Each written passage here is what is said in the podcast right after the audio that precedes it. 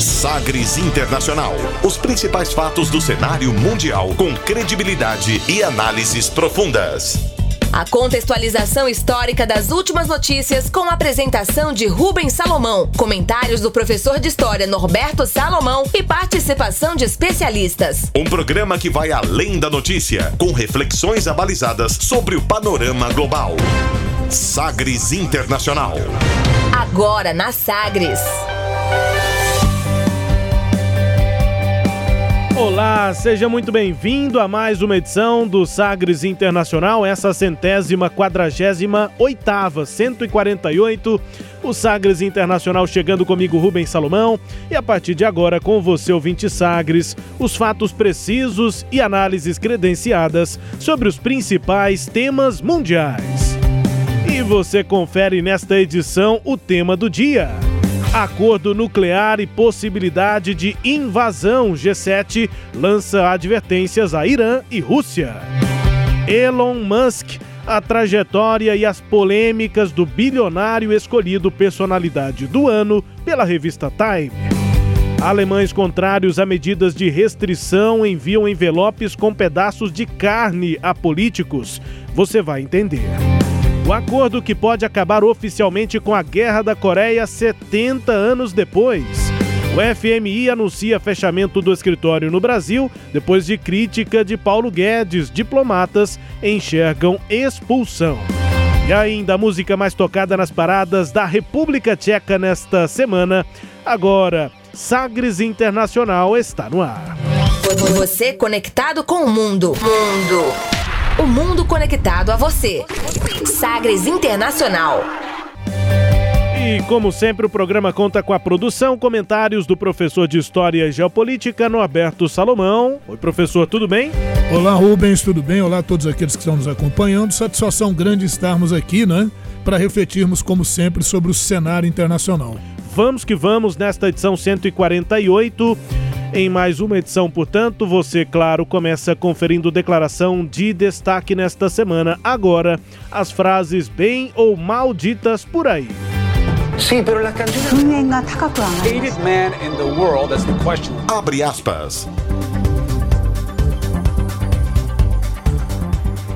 Abre aspas nesta edição para Elon Musk, o bilionário escolhido pela revista Time como personalidade do ano. uh, Tesla and Solar City, they're about helping to solve the sustainable energy problem. Mm-hmm. Um, and uh, so we're trying to make progress on that front on the, with those companies. Um, with, with SpaceX, it's uh, trying to help um, solve the kind of spacefaring problem. Um, I mean, I, I, I, think that a, a, future where we're a space-faring civilization um, and a, and a multi-planet species is a very exciting, inspiring, awesome future. Mm-hmm. Um, and in order for that to happen, um, we've, we've, got to um, dramatically improve the cost of spaceflight. Um, and uh, and that's that's why why SpaceX exists is to try to try to lower the cost of spaceflight, uh, which we've made some progress in doing, but still I would call out improvements thus far um, evolutionary, not revolutionary. Para traduzir o que disse aí Elon Musk, abre aspas. A Tesla e SolarCity são sobre ajudar a resolver o problema da energia sustentável e estamos tentando avançar nisso com essas empresas. Com a SpaceX, nós tentamos ajudar a solucionar o problema da barreira espacial. Penso que um futuro em que somos uma civilização pelo espaço, com espécies em muitos planetas, é muito excitante, inspirador, é um futuro impressionante.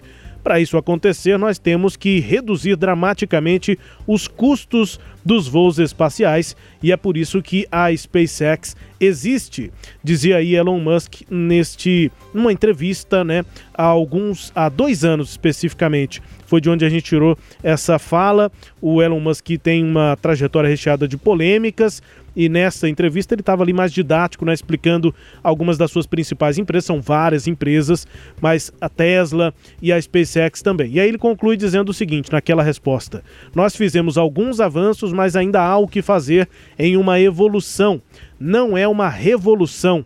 Ele usou essas palavras para dizer que tudo é uma evolução na SpaceX e não uma revolução. Portanto, abre aspas aqui nesta edição 148, professor, para personalidade do ano 2021, de acordo com a revista Time o fundador da Tesla e da SpaceX, Elon Musk, considerado, portanto, o homem mais rico do mundo, foi escolhido pela revista. E então, professor, quais são as considerações aí sobre esse personagem, para dizer o mínimo, excêntrico?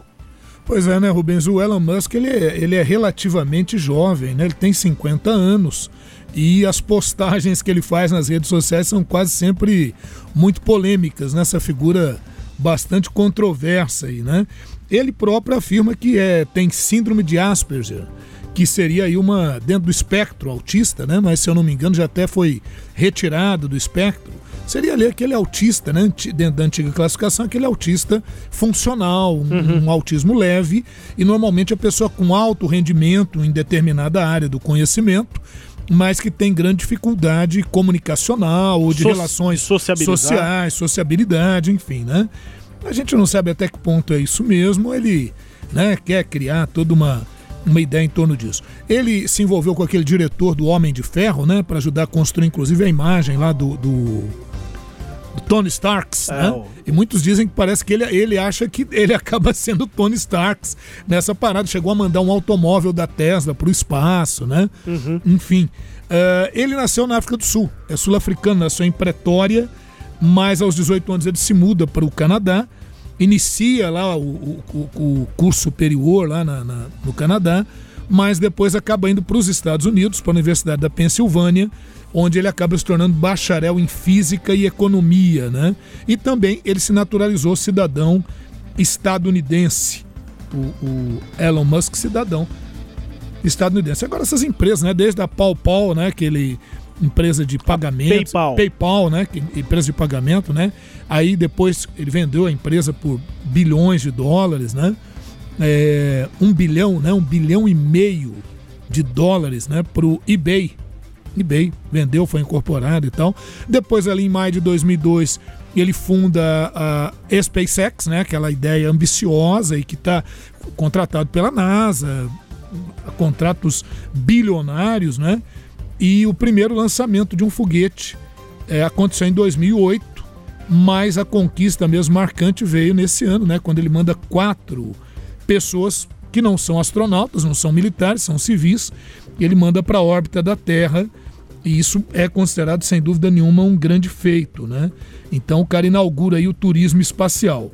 Tem treta lá com o bilionário Jeff Bezos, né, que ele enfiou um emoji de uma medalhinha de segundo lugar para o Jeff Bezos, e cada vez que ele twitta falando sobre as criptomoedas, ele balança o mercado, ora ele defende Bitcoin, ora é. Afirmações dele acabam derrubando a, moeda, a, criptomoeda, não só o Bitcoin, como outras também, né? Ele tem outras empresas, né, Rubens? Uh, você tem uma ideia? É, a Tesla que é a fábrica de carros elétricos, está avaliada em um trilhão de dólares essa empresa, né? E tem também a Neuralink, uma startup de neurociência. A grande ambição dele é conectar o cérebro humano aos computadores, a, é. enfim, chips. Ele, ele né? diz, inclusive, que esses chips cerebrais já vão estar disponíveis nos próximos dois anos, para 2022 ou 2023. Pois é, e tem aquela, aquele vídeo em que ele mostra um macaco jogando videogame, né? Com a mente, usando a própria mente, com, com coisas interligadas e tal. Então é isso. Agora, muito controverso, né? Teve aquela questão também dele aparecer fumando maconha na, Sim. na numa entrevista pro podcast do, do Rogan, né? Do Joe Rogan. Joe Rogan, é. Joe Rogan né? Que é isso. é famosíssimo e tal. É, enfim. E, e o que é interessante é que muitos golpistas usam o nome do Elon Musk para aplicar golpes uh, nas redes, né? Aplicar golpes contra as cripto, criptomoedas, enfim. Teve também aquela questão polêmica em 2018, quando aquelas 12 meninos né, ficaram presos naquela caverna na Tailândia, e aí necessitava de mergulhar para poder chegar até o local da caverna em que as crianças ficaram. E, e ele é, ofereceu um mini submarino criado pela SpaceX para ajudar no resgate. Mas o mergulhador, né, a equipe de mergulhadores rejeitou, falou: não, isso não vai funcionar aqui, não é disso que a gente precisa. E aí ele tuitou chamando o, o, o, o, britânico, né, o Vern Usworth, uh, de velho pedófilo. Depois ele pede desculpas e tal.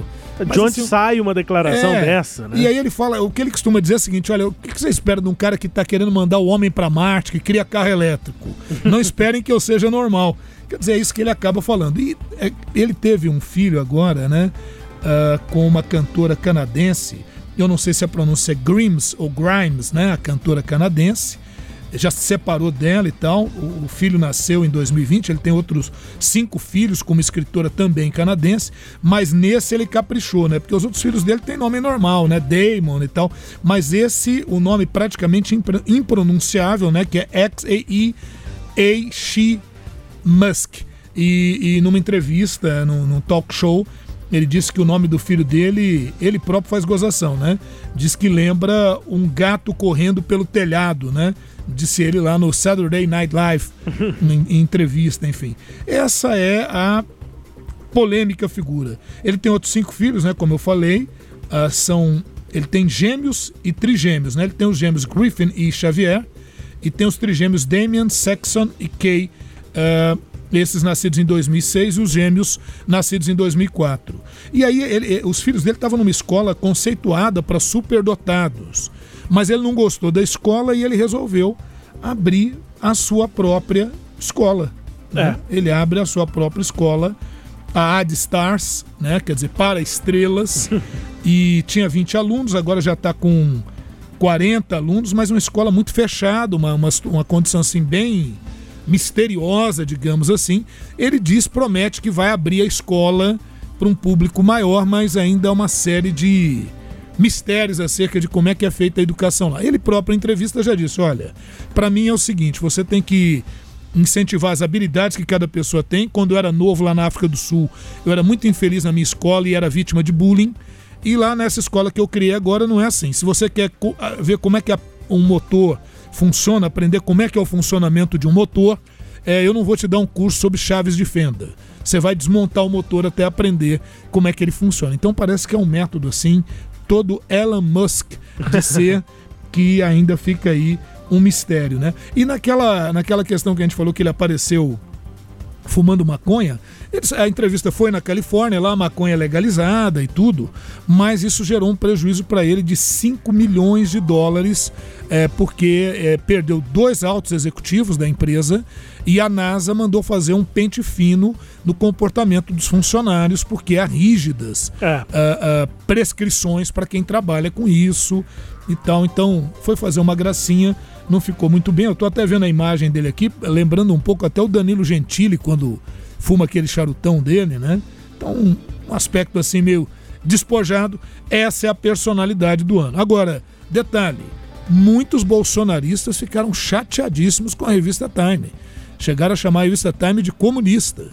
é, é verdade. Se... É porque houve aquela enquete com os internautas e o Bolsonaro é, ganhou, né? A, a, utilizou lá a sua rede de, de, de, de, de ativistas no cyberespaço e ganhou mas a revista Time escolheu foi o Jeff, o, o, o Jeff Bezos, Olha, aqui, o, o Elon Musk. Que, que alfinetado, É, que alfinetado, foi uma sacana. né, o Elon Musk como personalidade desse ano, que não foi um ano muito, assim, digamos, legal, né, Rubens? É, não foi. De 2021. Só, é, só uma é, lembrança também aí do, do Elon Musk, nessas polêmicas que o senhor citou, professor, tem uma interessante no mercado financeiro. Tem essa derrubada e, e, levantada que ele dá nas criptomoedas, mas também na própria empresa, né? Sim. Isso aconteceu há alguns anos quando ele disse que estava na cabeça dele, tuitou assim, dizendo que poderia considerar fechar o capital da Tesla. Isso. E aí isso gerou uma valorização enorme da Tesla isso. no mercado. O pessoal falou: se vai fechar, é melhor eu já Comprar fazer o meu investimento ações. agora. Isso. E ele manipulou o mercado e foi alvo de um processo e foi afastado, inclusive, do cargo de chefia máxima. Agora ele tem tudo, eh, as declarações e as decisões dele na Tesla, na Tesla dependem de um conselho. Aí nesse ano, no início do ano, ele disse que não, não respeita o conselho, que não tá nem aí pro conselho. Mas enfim, são polêmicas aí em torno do, do Elon Musk, personalidade do ano escolhida aí pela revista Time no nosso quadro Abre aspas e há essa avaliação, né, de que o trabalho principalmente da SpaceX, é empreendedor em várias, vários setores, mas esse desenvolvimento espacial, baixando o custo né, das viagens ao espaço, foi um ponto importante nesse ano de 2021 para a escolha dele pela revista Time. Aqui no quadro Abre aspas, o nosso Sagres Internacional também com o tema do dia. Navegando pelos mares da informação. Sagres Internacional.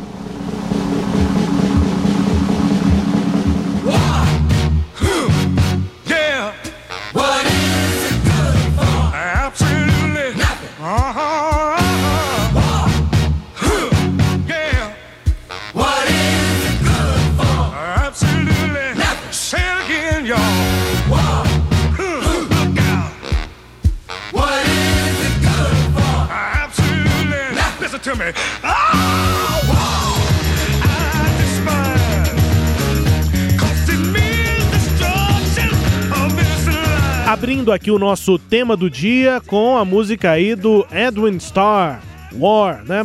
Guerra é o nome da música e uma, um recado muito claro, né? É, ele simplesmente pergunta: guerra serve para quê? Para absolutamente nada. É o que diz o refrão. A música já é iniciada aí com o refrão e é isso, né? Guerra não serve para nada e a gente está nesse tema para falar sobre os conflitos de interesses pelo mundo que em outros tempos geravam é, conflitos físicos, né, guerras. Então a gente vai falar sobre isso também aqui nas músicas, sobre esse tipo de conflito. É aqui o nosso tema do dia. Tudo bem, professor, nesse domingo, é, os ministros das relações exteriores do grupo de países é, mais ricos o G7, né, consideraram que Irã e Rússia representam ameaças para a segurança internacional. Quais são os principais pontos aí que eles podem que eles apontam né, a respeito dessas supostas ameaças. E só para justificar aqui as escolhas das músicas, elas vão falar de conflitos, de guerra, enfim, os artistas analisando essa temática guerra. Rússia, Irã, né, esses países, entre outros, né, assim como os Estados Unidos, sempre estão envolvidos nesses conflitos que vai, ou vez ou outra, é, chegam perto de algum tipo de fisicalidade, professor, de vias de fato entre os países, mas já faz um tempo que a gente está num momento de mais paz né, no mundo. Mas enfim, esse é o tema aqui das músicas e a gente fala sobre essa manifestação de ministros dos países ricos contra Irã e Rússia. Por quê, professor? Pois é, né, Rubens? Eu, só, só lembrar aí dentro do que você falou, né? Eu costumo dizer que guerra só é legal de ver no cinema, né? Só é emocionante para ver no cinema, porque no resto, guerra traz fome, traz destruição, né? É um negócio complicado, né? Refugiados, crise humanitária. Isso aqui é guerra. Guerra é um negócio terrível, né? Exatamente. E, e a outra questão também que eu queria te falar é que o mundo está sobressaltado com essa possibilidade da Rússia invadir efetivamente regiões da Ucrânia. Já fez isso em 2014 na questão da Crimeia. E, mas agora a, a coisa parece que é bem séria. A Rússia nega, mas há um sobressalto nesse sentido. E não bastasse isso, há a questão também do Irã, né, que até hoje, até esse momento, não resolveu aquela questão do programa nuclear iraniano. Então há um temor né, de que o Irã possa, em curto tempo, desenvolver aí um armamento nuclear. E aí a, a ministra de Relações Exteriores do Reino Unido. O Reino Unido é quem está é, nesses seis meses conduzindo o grupo do G7. A reunião é, é comandada pelo Reino Unido. A Liz Truss afirmou que o Irã tem uma última chance de negociar seriamente para salvar aquele acordo nuclear de 2015, que o Brasil até teve é, participação, né? Na época, uh, o Brasil foi um dos grandes interlocutores nesse processo. E depois, quando veio a eleição do presidente Donald Trump, o Trump deu um cavalo de pau no acordo de forma unilateral. A União Europeia ficou apavorada e o Irã, desde então, não se vê obrigado a cumprir as metas do acordo de 2015 e vem enriquecendo urânio, vem realizando um projeto bem mais ousado na sua política nuclear. Né? O atual presidente dos Estados Unidos, Joe Biden, que venceu as últimas eleições dos Estados Unidos, é do Partido Democrata, diz que está disposto a retomar o acordo de 2015 se o Irã também voltar a cumprir os seus compromissos. Mas essas negociações elas começaram em abril e acabaram é, sendo retomadas após um período aí, né, uma lacuna, um hiato de cinco meses e a coisa está mal parada, a coisa não está avançando. Né? Então o temor é esse. Né? A, a Europa está dizendo claramente: a gente não quer que o Irã produza bomba atômica. Os Estados Unidos também já têm repetidas vezes dito que tem um plano B caso o Irã continue avançando nessa direção. Então, isso é um sobressalto que o mundo nesse momento não está precisando. Mas aí é aí que eu queria fazer um outro comentário, Rubens, que é o seguinte: se você pegar o início uh, do século XVII, 1618 a 1648, nós tivemos na Europa a Guerra dos 30 Anos. Uhum. Se a gente pega o início do século XIX, né, nós tivemos as guerras napoleônicas que afetaram a Europa como um todo. Se você pega o início do século XX, nós tivemos só a primeira grande guerra mundial e passado ali pouco tempo tivemos a segunda grande guerra mundial. E nós estamos no início do século XXI, né? Está fechando aí a década de 20, então isso gera também um certo estigma de que, oh, poxa, de repente pode. Se for pensar historicamente, está é, na hora. Se quiser ter essa, esse fatalismo, né? Essa, enfim. Mas aí a gente tem a Rússia é, colocando mais de 100 mil homens nas fronteiras com a Ucrânia. A Ucrânia está se ressentindo disso e é, essa é a outra preocupação, né? A outra questão é essa bem grave, bem urgente, que é a crise da Rússia com a Ucrânia.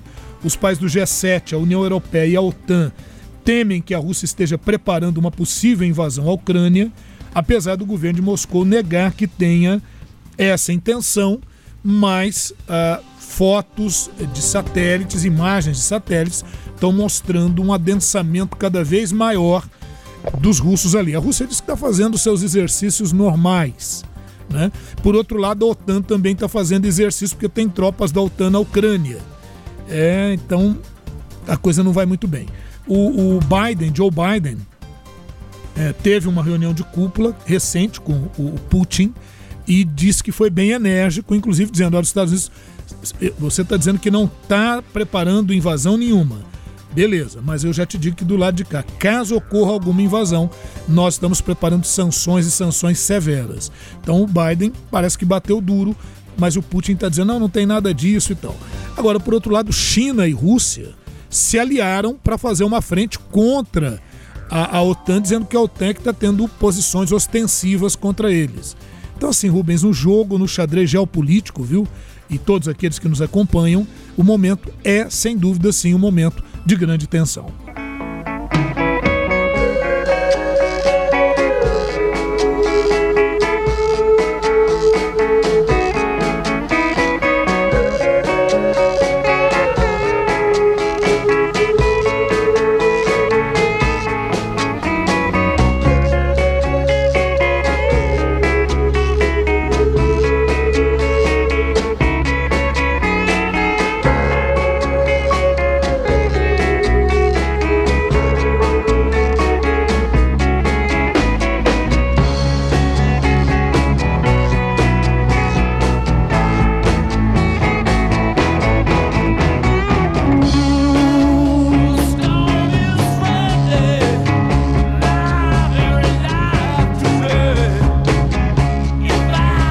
Seguir aqui no nosso tema do dia com Rolling Stones, Gimme Shelter, me dê é, cober, cobertor, né? Me dê algum tipo de cobertura. Uh, Gimme Shelter não é só uma música muito, é, muito boa de ouvir, né? Eu gosto muito dessa música, enfim, mas ela também tem é, essa forma do Mick Jagger e dos, é, dos é, compositores da letra, né? De retratar ali o que era a feiura da guerra do Vietnã, né? Por isso o nome da música, me dê algum tipo de cobertura e tal. O Mick Jagger diz que essa guerra do Vietnã era diferente de outra guerra, que era uma bagunça, é, que eles ali da banda não gostavam nem um pouco. Portanto, música aí daquele momento, música de 1969 sobre a guerra do Vietnã, para a gente continuar aqui no tema do dia. E aí, professor, vamos aprofundar aqui né, um pouco mais nessa questão envolvendo Rússia e Ucrânia. O senhor acredita que uma invasão da Rússia à Ucrânia pode desencadear outros conflitos na Europa? Pode ser algo maior? É, há essa ameaça, né, Rubens? Eu acredito nisso, sim, de certa forma. E a União Europeia também, o G7 também, por isso todo esse sobressalto, né? Porque certamente uma ação desse porte da Rússia vai envolver a reação da OTAN, né?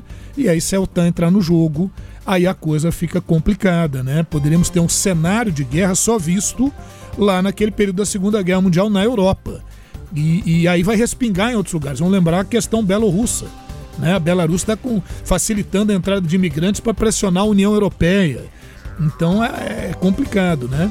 Ah, apesar das advertências dos Estados Unidos e dos seus aliados lá da OTAN, de que qualquer invasão à Ucrânia pela Rússia teria graves consequências econômicas, o, a presença militar de Moscou na fronteira continua.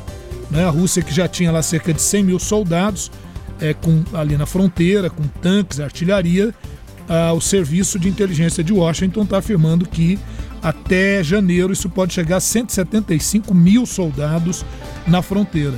Então, a, o que, que a Rússia quer? A Rússia quer conversar? É, há possibilidade de diálogo? Bom, tudo indica que a Rússia quer conversar. Agora, que que, quais são as condições que a Rússia quer? Primeiro, garantias de que a Ucrânia nunca terá permissão para ingressar na OTAN e que os membros da OTAN não terão tropas permanentes ou infraestrutura de base na Ucrânia e que sejam interrompidos os exercícios militares perto da fronteira da Rússia. Quer dizer, a Rússia pode fazer exercício militar na fronteira da Ucrânia, mas a OTAN não pode fazer. Veja, Rubens e todos aqueles que nos acompanham, a Rússia está dizendo o seguinte: a Ucrânia não tem soberania, a Ucrânia não tem autonomia. E a OTAN rebate, a OTAN fala: peraí, e onde é que fica a soberania da Ucrânia? Uhum. Não existe mais União Soviética. Né? Então isso é que está pegando. E, e, e é nesse ponto que a gente vê que está muito distante de um acordo, de um entendimento. Né? Esse é um grande problema. É, vamos ver como é que isso é conduzido. Por outro lado, a gente vê que o Putin ele, ele, ele usa isso como forma de se afirmar como a superpotência na região, sem dúvida nenhuma. Né?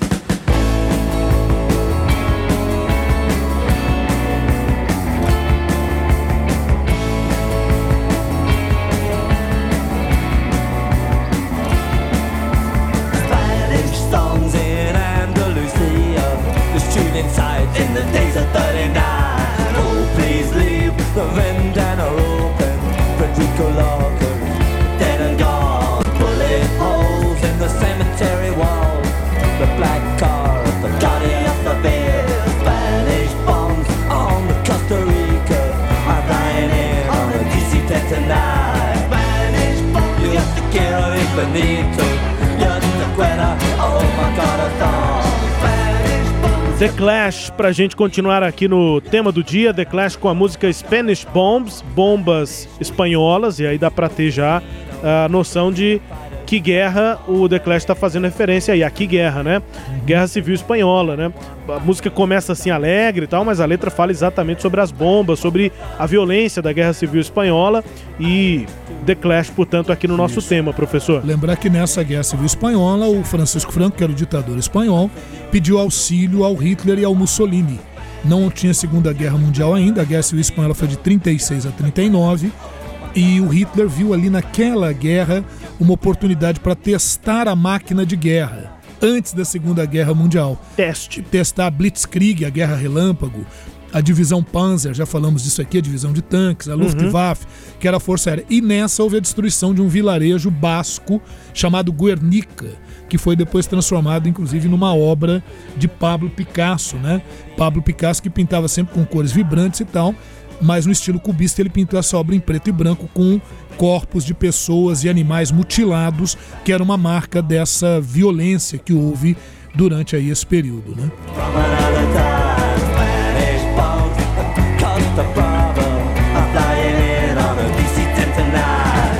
Seguindo então com The Clash aqui, professor, essa postura mais ofensiva do Vladimir Putin lá na Rússia é, ele busca só a política externa ou também é um recado para a oposição interna lá na Rússia? E a gente já aqui em outros temas tratou né, sobre esse novo czar, né? Como é que o Putin trata internamente, mas externamente, professor? Essa, essa questão do, do Putin é, é também, óbvio, um recado para a oposição que ele tem tratado duramente, também as, é, querendo repetir, talvez reeditar o que ocorreu quando ele anexou a Crimeia em 2014. Ele teve um aumento de popularidade bem considerável dentro da Rússia. Porém, hoje, uh, segundo algumas informações de, de jornais locais, é, não há a mesma base de apoio para uma invasão efetiva à Ucrânia né? até porque os russos consideram que os ucranianos são irmãos, são eslavos como eles. Quer dizer, não, não, isso não geraria um confronto étnico que poderia gerar um, um, talvez um discurso mais nacionalista. Mas muitos acreditam que o Putin também a, a, joga né, com essa possibilidade de estar tá, é, é, colocando essas cartas em jogo também um recado, não só para a oposição, mas também querendo angariar admiração do, de um público interno, né? querendo uma autoafirmação. Outra coisa, né? sempre depois de um, que um, um líder invade um outro país, isso acaba também se refletindo em aumento de repressão interna, o que os russos não estão muito afim que aconteça. Então, parece que uma guerra ou uma invasão à Ucrânia não teria essa base de apoio. Outra coisa interessante, né, Rubens, nesse processo de exibição de força da Rússia, né, é que a Rússia apresentou uma nova versão do, de drone pesado de ataque essa semana, no dia 14 agora de dezembro. É, a Rússia, o Ministério de Defesa da Rússia divulgou um vídeo mostrando o lançamento da versão mais recente do S-70 Octonic, caçador em russo, né? um drone furtivo com tecnologia para se desviar da detecção de radares e poder realizar ataques pesados a longa distância. Né? É, isso também é mais uma demonstração de força. Né? O drone tem um peso de decolagem de 20 toneladas e pode acelerar até cerca de mil quilômetros por hora. As entregas em série do armamento para as forças russas devem é, começar efetivamente em 2024. Então, aquilo que a gente já falou, a Rússia é, vem investindo fortemente, pesadamente no seu arsenal e na sua logística militar. A outra questão que a gente já tinha falado também nesse sentido é que o Putin e o Xi Jinping têm se comunicado, têm se encontrado e têm buscado demonstrar que não estão nada satisfeitos com a OTAN. Né? Eles afirmam que a retórica dos Estados Unidos e da OTAN é uma narrativa, uma retórica, não um discurso agressivo e vão querer se juntar para, pelo menos no campo do debate, no campo da retórica, contestar é, isso que Estados Unidos, OTAN e a própria União Europeia, o próprio G7 têm demonstrado. Então, quem pode mais chora menos, né? Essa é a ideia aí, mas sem dúvida terminamos esse ano de 2021 e vamos iniciar o ano de 2022 dentro dessa tensão internacional que eu já afirmo a todos esses que estão nos acompanhando. Não é nada agradável, né?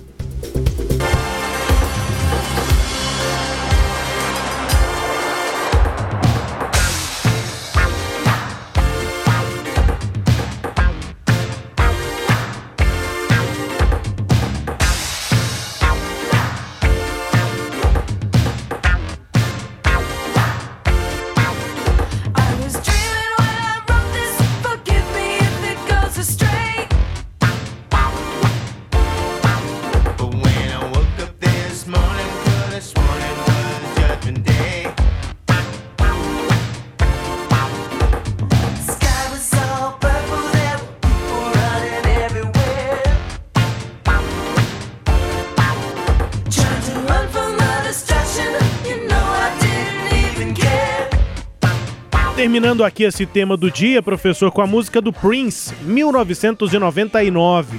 Já foi, dá para ouvir né, pelo som aí, é anos 90, e o Prince é, falava ali sobre guerra também, mas basicamente sobre aquele medo que ainda existia, mesmo depois do fim da Guerra Fria, aquele medo das pessoas, né, do possível apocalipse atômico, né, nuclear, a possibilidade de ter uma, uma guerra e o mundo simplesmente acabar.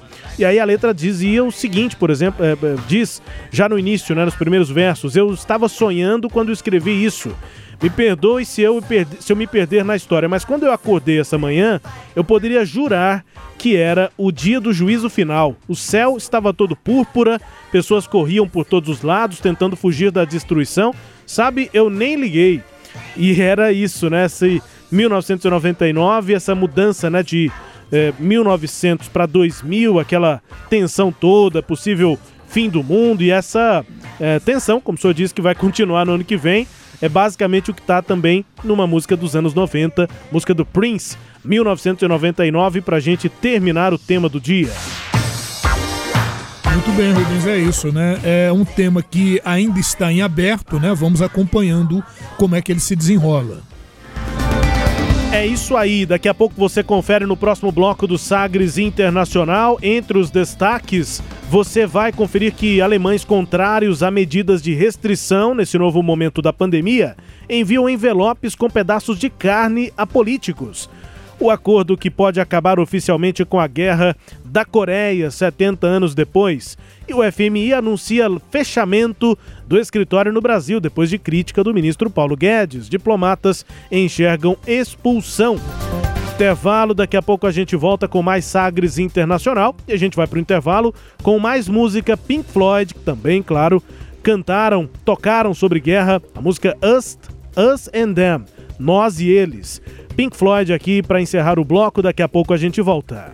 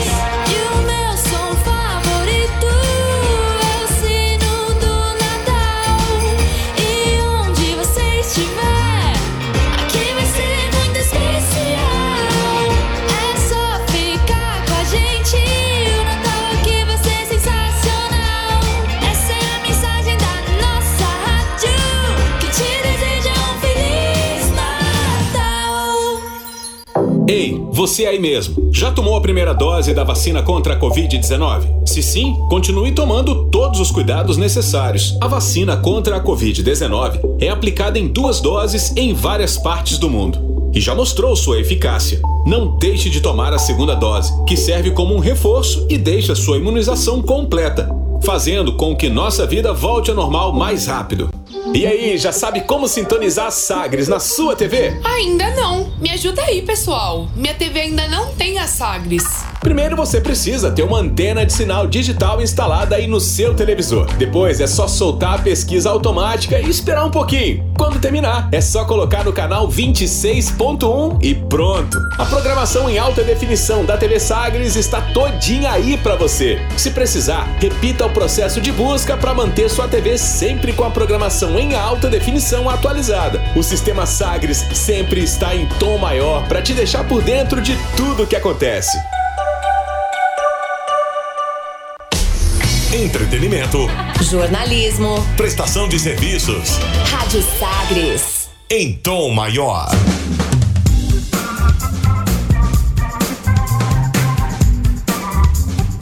Estamos de volta com Sagres Internacional número 148. Comigo aqui Rubens Salomão e com o professor de História e Geopolítica Norberto Salomão.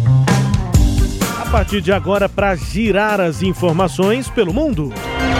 Velas ao mar gente começa aqui pela Alemanha, porque a Covid-19 está aí, a pandemia não passou e pelo menos 12 cartas com ameaças que ainda tinham pedaços de carne nos envelopes foram enviadas a políticos, veículos de imprensa e também instituições públicas como protestos contra as políticas de restrições para conter a disseminação do coronavírus.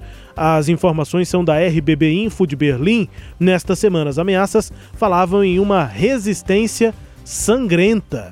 O ministro-presidente da região da Saxônia, Michael Krexmer, é, recebeu ameaças de morte de pessoas contrárias às políticas de combate ao coronavírus.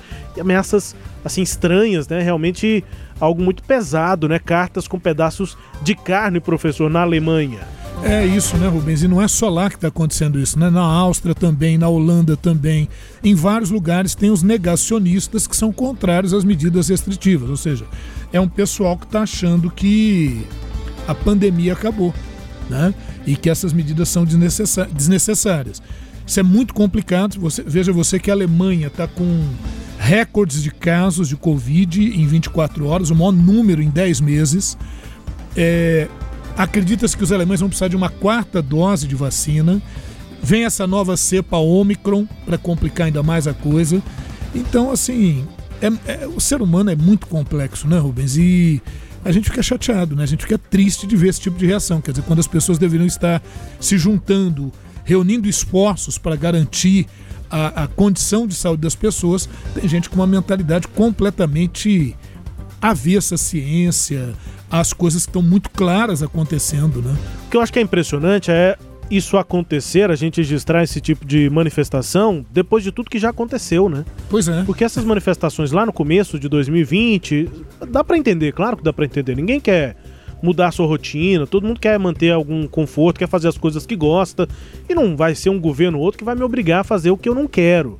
É. No começo eu entendo, dá para entender, e aí você vai no convencimento e se não dá no convencimento assim pela consciência, pelos argumentos, as mortes têm de convencer. Não dá para a gente ver o que já aconteceu em tantas ondas da pandemia e é, uma parte aí da população, das populações de países diferentes, inclusive aqui no Brasil, mas nesse caso aqui na Alemanha e na Europa, é, se negarem a enxergar o problema do tamanho que ele já foi. Pois é, né, Rubens? E outra coisa, eu posso fazer o que eu quiser desde que eu não interfira no espaço do outro. Exatamente. E a questão é de saúde pública e o vírus não tem barreira, né, cara? Ele vai tomar todo mundo. Agora, há uma inversão até de valores, né? Porque o conceito fundamental é de que é o princípio da vida, da liberdade e da propriedade. Então, o princípio maior é a vida, porque a vida é irreparável. Uma vez perdida, não tem como reparar diferente da liberdade e da propriedade, né? Mas o, até o nosso ministro aqui, Queiroga, chegou a afirmar que muitas vezes é melhor perder a vida do que a liberdade, quer dizer, uma inversão completa é. de conceitos e de princípios, né? Bom, é isso. E olha, não causou surpresa nenhuma no Chile o apoio da ex-presidente Michelle Bachelet ao candidato Gabriel Boric. Neste domingo, concorre ao cargo de presidente pela esquerda numa disputa com o ultradireitista José Antônio Castro, José Antônio. De férias em Santiago, a Bachelet causou muito alvoroço nos setores conservadores do país ao se envolver na campanha, ocupando o cargo de alta comissária da ONU para os Direitos Humanos. O José Antônio, não, perdão, o conservador, né? O, o José Antônio José Antônio é o conservador. E é o, apoiado pela Bachelet, é o Gabriel Boric, Boric se reuniu é, com a ex-presidente, aplaudiu o, endosso, né? O apoio que ela deu. É, e é, Cast a chamou de intervencionista. O ultradireitista já faz fazendo críticas aí a Michelle Bachelet. Ela se manifestou por meio de um vídeo ali de forma discreta, contido, é, contida, né? Divulgado pela fundação dela, Horizonte Cidadão, e justificou seu voto ao candidato da Aliança Aprovo a Dignidade. Esse é o nome da aliança. Aprovo a Dignidade, a esquerda lá se movimentando contra a direita no Chile. Eleição do domingo, professor. É isso, uma eleição bastante acirrada, né? Você tem um candidato aí de centro-esquerda competindo com um candidato de extrema direita, né? O, o, o, o Casti, ele é uma representação muito clara da, da extrema direita. Lá já se disse um admirador aqui do, do Bolsonaro. E no domingo é que vai ser decidida essa parada lá. Parece que é uma leve, né? As pesquisas apontam uma leve vantagem aí pro, pro Boric e esse apoio da, da Bachelet não foi visto com bons olhos pela direita porque é um apoio de peso, né? Mas vamos acompanhar aí o que acontece no domingo, né, estaremos aqui, o Sagres Internacional, firmes e fortes, para fazermos um comentário mais aprofundado né, do resultado dessas eleições e que caminho, que caminhada que o Chile passa a seguir a partir de 2022. Caminho do Chile e resultado das eleições na edição 149 do SI, do Sagres Internacional. Ainda aqui na América do Sul, ao menos três pessoas morreram em duas explosões registradas em uma área próxima ao aeroporto Camilo Daza, em Cúcuta, na Colômbia. Informaram as autoridades locais, o presidente colombiano Ivan Duque classificou o incidente como um atentado terrorista e disse em nota que o Ministério da Defesa coordena ações imediatas para encontrar os responsáveis. Repudiamos o covarde atentado terrorista ocorrido na cidade de Cúcuta. Coordenamos ações imediatas para localizar os responsáveis desse ataque. O governador de norte de Santander, onde fica Cúcuta, Silvano Serrano, disse em entrevista à rádio Caracol que dois homens invadiram uma área restrita do aeroporto com dois explosivos. A primeira explosão teria matado um dos autores do ataque. A segunda bomba explodiu enquanto dois agentes da polícia tentavam desativar, desativar ali o artefato e aí os dois agentes também morreram. Fronteira da Colômbia com a Venezuela e esse tipo de atentado na Colômbia já Isso. faz a gente ficar de orelha de pé. E já tem séries sobre isso, filmes sobre isso, mostrando essa história trágica da Colômbia. É verdade, e, e pode azedar ainda mais a relação entre Colômbia e Venezuela, né? É, porque há acusação de que o governo do, do Nicolás Maduro financia e apoia grupos extremistas na região. Mas isso tudo precisa ser investigado para saber de onde exatamente vieram esses ataques, a quem está ligado, ou às vezes não está ligado a ninguém. Vai que são dois aventureiros aí, né? Que realizaram esse ataque. É preciso investigar. A polícia está realizando as, a, a, as investigações devidas. Vamos ver aí se isso tem um término, se isso tem uma conclusão, para a gente saber exatamente o que significa isso. Agora, sem dúvida, é um atentado terrorista. Agora, de onde partiu, quais as intenções, isso ainda não está devidamente esclarecido. Essa memória que eu disse aqui é essa preocupação, né? a gente fica de orelha de pé por conta de toda a história, né, do eh, das Farc e do, do, de várias décadas eh, pelas quais a Colômbia passou, tendo na prática o, o poder paralelo com muito mais força do que o próprio governo, né? Tudo sim. É. Verdade. Situação na Colômbia, portanto, fronteira lá com a Venezuela.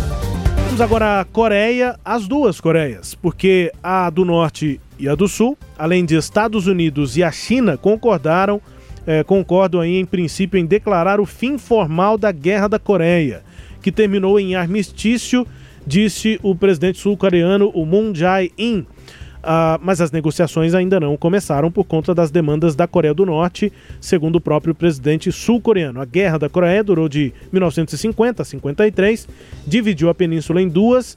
Eu disse aqui que terminou, mas formalmente não terminou. E daí essa busca por um é, acordo, né, professor? É isso. E por que, que formalmente não terminou? Porque o que houve foi um armistício. Um armistício é só um acordo de redução de hostilidades né? quase que uma deposição de armas ali, uma trégua, mas nunca houve um acordo efetivo de paz entre a Coreia do Norte e a Coreia do Sul. Lembrar que a capital da Coreia do Norte é Pyongyang, e lá, desde o pós-Segunda Guerra Mundial, o modelo lá é socialista, né? inicialmente apoiado pela União Soviética, depois com aquela, aquele revisionismo de Khrushchev, é, o apoio passa a ser efetivamente chinês. Então hoje a Coreia do Norte tem o apoio da China, o governo do Kim Jong-un, é, e o governo da Coreia do Sul, do, do Moon Jae-in, tem o apoio dos Estados Unidos, né?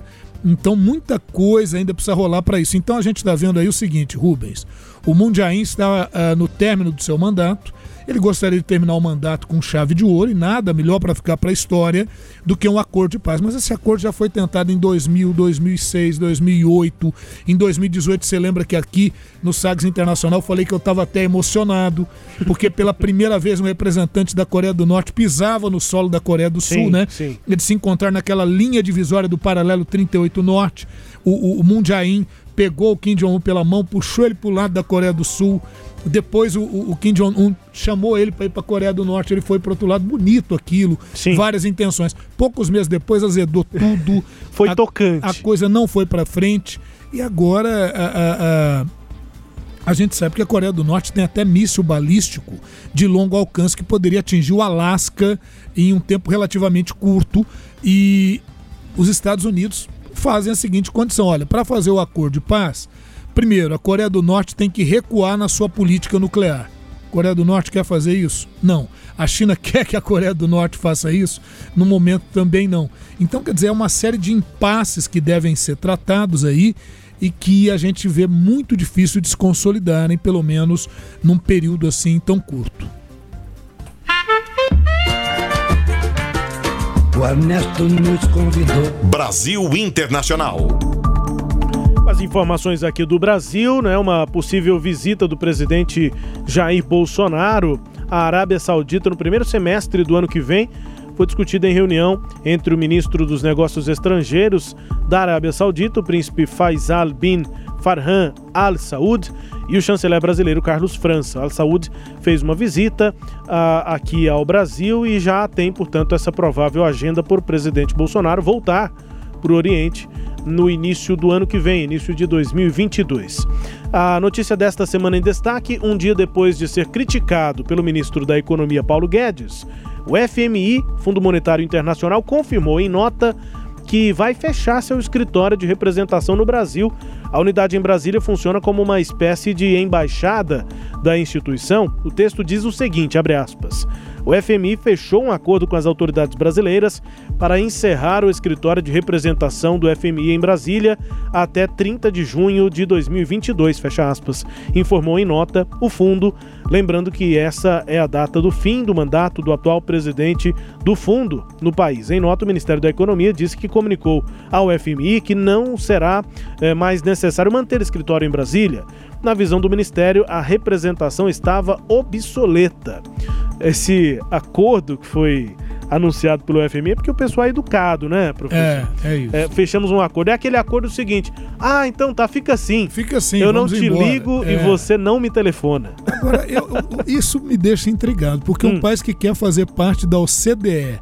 É interessante ter esse tipo de relação com o FMI, mas você sabe onde é que a coisa pegou, Rubens? Hum. O FMI foi apontando índices de crescimento da economia brasileira bem abaixo do que o Ministério da Economia tem apresentado. E aí houve uma rota de colisão entre o ministro Paulo Guedes e, obviamente, a representação do FMI. E aí é, o governo brasileiro convidou o FMI e falou: olha, nós vamos descontinuar o escritório do FMI aqui em Brasília. O FMI também não vai fazer grande questão de ficar aqui. Ele sabe que pode ser chamado a qualquer momento e você não precisa ter representação mais aqui. O mundo hoje tem comunicações bem fáceis à distância, né? Mas de certa forma eu entendo que foi aí uma saia justa, mais uma saia justa do ministro Paulo Guedes, o imexível ministro Paulo Guedes, né? Intocável. Intocável, tá lá o posto Ipiranga, firme e forte. Talvez não tão firme, mas está é. lá forte. E, e, veja, não que nós façamos questão de ter FMI aqui, né? menor simpatia. Não é essa questão, é o jeito de tratar as coisas. Exatamente, né? quer dizer, é, será que o Brasil está numa condição assim econômica boa? Será que nós não vamos precisar do FMI daqui a pouco? Será que isso não dificulta mais tarde um diálogo. E a tradição brasileira nas relações internacionais é de manter é, boas relações é, com é, todo mas mundo. Mas nessa gestão, essa tradição, não, não é. sem dúvida disso. nenhuma, foi bastante quebrada. Né? O presidente dos Estados Unidos, Joe Biden, assinou nesta semana uma ordem executiva para combater organizações criminosas e redes de tráfico de drogas internacionais. Ué.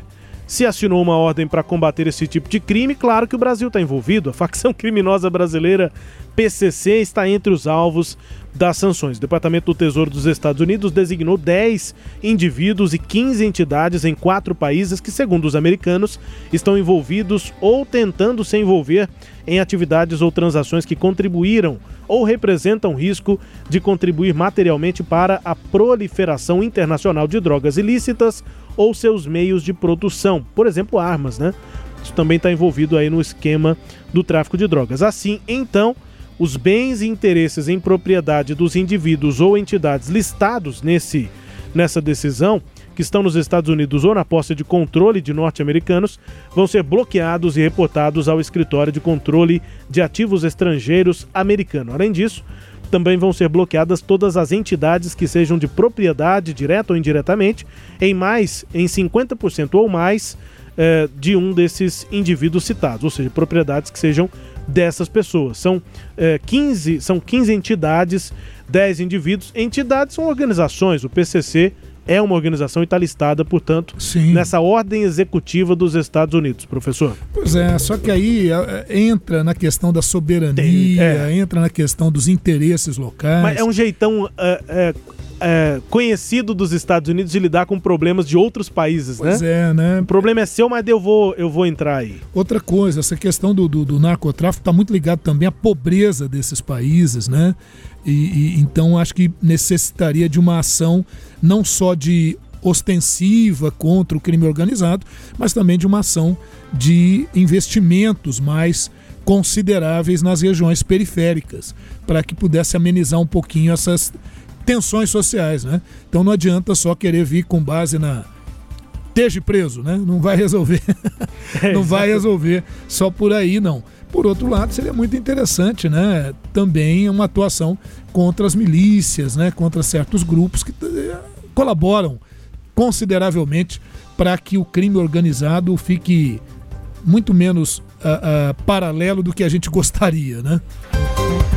Bom, e nesta semana, última informação aqui do programa, o presidente Jair Bolsonaro participou de uma cerimônia de lançamento da pedra fundamental para a construção da terceira ponte Brasil-Paraguai.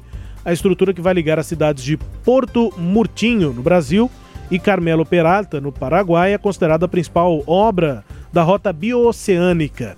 Que bioceânica, né? É bi- não, é, não é bio. É, de Mas dois. é bioceânica, que vai conectar dois oceanos, o Atlântico e o Pacífico. Essa ponte vai integrar por rodovia o comércio, a cultura, turismo de quatro países: Brasil, Paraguai, mas também Argentina e Chile, professor. É isso aí. E mais uma coisa para o Brasil ficar de olho na questão de contrabando, tráfico de pessoas, tráfico de um monte de coisa, né?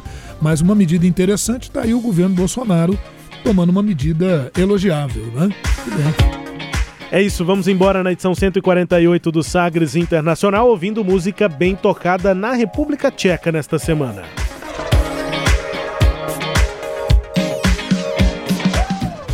You're just like my favorite song going round round my head. Like my favorite song going round round my head. Five days on the freeway, riding shotgun with you. Two hearts in the fast lane, we had big dreams in blue. Playing sweet child of mine, and I still feel that line. Where are you now? Where are you now? Hey, it's been too long, too long ago, my love. Where turn around. Where are you now? Where are you now? Hey, it's been too long. You're just like my favorite song going round, round my head. Like my favorite song going round round my head. You're just like my favorite song going round round my head. Música bem tocada lá na República Tcheca é o DJ Los Lost Frequencies. É, frequências perdidas, né? Com a participação aí do Callum Scott. A música é Onde está você agora? Pergunta, né? Qualquer relacionamento já deve ter sofrido, sofrido essa pergunta. Onde é que você tá agora? É o DJ, portanto, Lost Frequencies. É o Felix Delaet, mais conhecido aí pelo nome artístico, é um DJ de pop dance, produtor musical da Bélgica. Conhecido mundialmente aí por alguns hits como Reality, Are You With Me e Run, parceria inclusive com a Emma Bale. Ele tem 30, eh, 28 anos, é de Bruxelas e, portanto, está no primeiro lugar aí na República Tcheca e em outros países, principalmente do leste europeu. Essa música está bem tocada. A música Where Are You Now? Com música eletrônica aí, professor, da Europa, República Tcheca. A gente vai embora nesta edição Muito bom. do Sagres Internacional. Até. Vamos lá, vamos lá nesse período pré-natalino, né? Sim. Um abraço a todos aqueles que nos acompanharam, muito obrigado. É, quem não pôde nos acompanhar agora, pode continuar acompanhando pelo Deezer, pelo Spotify, enfim, pelos tocadores de podcast. E é isso. Se cuidem, nos encontramos na edição 149. Aqui não tem folga, não, meu amigo. Tamo dentro, tamo juntos. Estamos juntos. Vem aí, edição 149. Obrigado aqui pela sua companhia e até mais.